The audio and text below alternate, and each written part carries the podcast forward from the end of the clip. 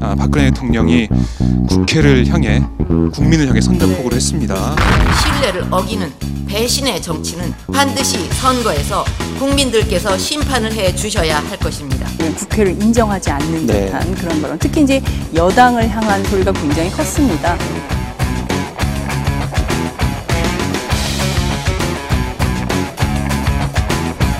거의 국민들에게 비수를 들이댄 것 같다. 개똥 같은 소리 하고 있는 이런 이런 코미디가 있는데 자신의 말을 듣지 않는 국회는 배신이다. 그런 말이 어디 있어요? 협박과 겁박으로 받아들였어요. 여당 단속이 1일 그 박근혜 대통령의 그 목표는 이룬 것으로 보여요.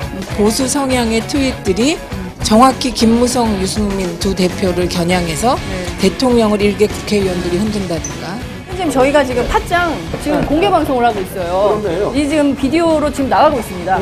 메르스에 대한 이 초동된 실패 등 본인의 가오에 대해서 정중하게 국민 앞에 사과할 때였는데 사과는커녕 전쟁을 선포하던 듯한 이런 태도를 보인 것은 정말 이해할 수 없습니다. 국민만 보고 가겠다는 것은 아무도 안 보겠다는 얘기랑 사실 똑같은 얘기거든요. 국민의 대표를 인정하지 않겠다는 거거든요. 그건 굉장히 독재적 발상이고 뭐 새누리당 뭐 당론은 그렇지만 네, 뭐 실명으로 거명하기는 그렇습니다만은 A 의원 같은 경우는 손가락으로 청와대를 가리키면서 연구 대상이야라고 발언한 의원들이고 B 의원은 유승민 원내대표하고 싸울 일이 있으면 단둘이 싸우면 되지 왜 정부민이 보연돼서 자가격리 시키려고 하다가 뉴스에 그쳐서 엉뚱 그런 사건을 생각합니다. 굉장히 위험한 정치를 이 승부수가 독이 될지 약이 네. 될지는 지켜봐야 되겠지만 뭐 야당이 어, 국민들의 그런 울분이나 그 비판을 모아서 어, 강하게 대응할 것이다라는 느낌을 있습니다.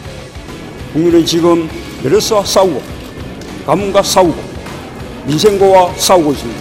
하지만 대통령은 국회와 싸우고 국민과 싸우고 있습니다. 명백한 직무유기이며 무책임의 극치입니다. 국민의 걱정거리가 아니라 국민의 걱정을 들어주는 대통령이 되어야 합니다. 그렇지 않으면 국민이 대통령과 싸울 수밖에 없다는 것을 엄중하게 경고합니다.